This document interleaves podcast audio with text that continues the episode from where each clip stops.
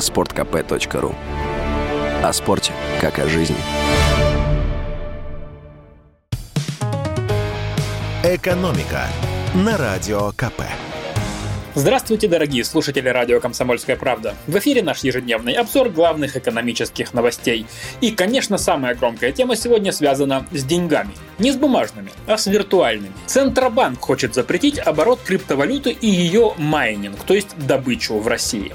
Объясняет он это тем, что якобы криптовалюта создает, цитирую, существенные угрозы благосостоянию граждан Российской Федерации и стабильности финансовой системы. Оставлю это без комментариев. Кто именно и что именно создает угрозу благосостоянию граждан Российской Федерации, вопрос очень спорный. Впрочем, сами люди, занятые в майнинге криптовалют, уверены, так далеко государство не зайдет.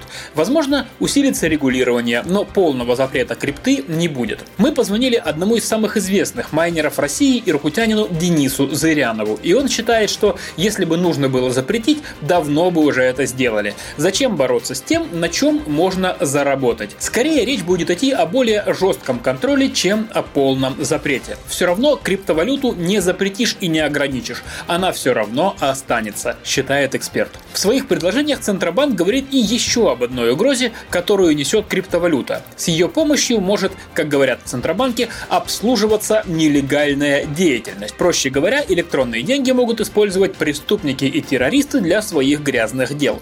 На это эксперты возражают, ведь на каждой электронной денежке записана вся ее история, то есть кто ей расплачивался, когда и с кем. Так что в плане безопасности это даже удобнее, чем наличные деньги, на которых не написано, кто их и кому передавал. Отметим, что с прошлого года у криптовалюты в России есть официальный статус платежного средства. Правда, рассчитаться ей в магазине нельзя. Оплачивать криптой товары и услуги запрещено законом. Зато в нее можно инвестировать деньги, покупая биткоины на бирже.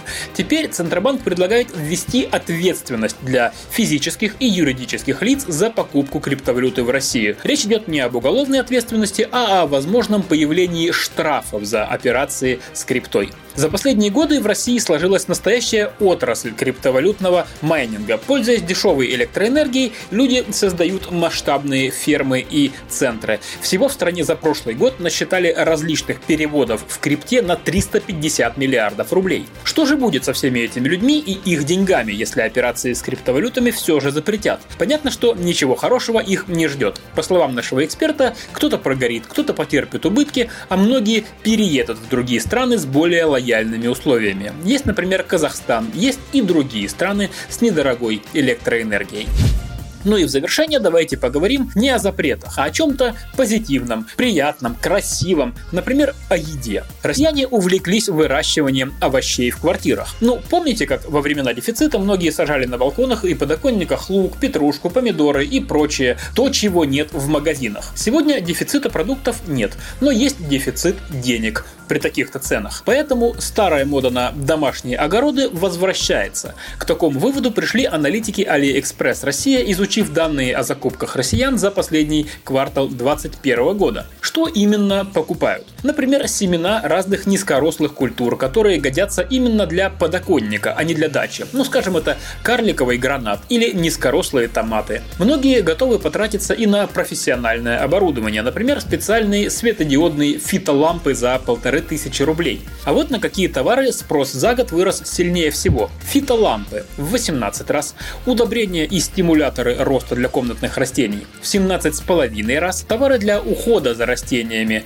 в 12,5 раз и горшки в 8 раз. Вообще, появление моды на огороды в квартирах предсказывали еще в начале пандемии, мол, на удаленке для жителей городов это будет чуть ли не единственный способ пообщаться с природой. Но насколько это увлечение действительно поможет еще и сэкономить? Как нам рассказал председатель общественной организации «Садоводы России» Андрей Туманов, речь все же идет скорее о хобби, чем о возможности сэкономить на продуктах за счет огорода на подоконнике. Затраты на это развлечение такие, что дешевле купить овощи в магазине. А в квартире, особенно зимой, очень сложные условия для выращивания урожая. Слишком тепло, очень сухо, мало света, активно заводятся вредители и много других неприятностей. Разве что пару перчиков можно вырастить для красивых фото в Инстаграме. А вообще, начинающим квартирным садоводам наш эксперт советует заниматься прежде всего зеленью. Например, выращивать лук на подоконнике. Нужны только банка с водой или песком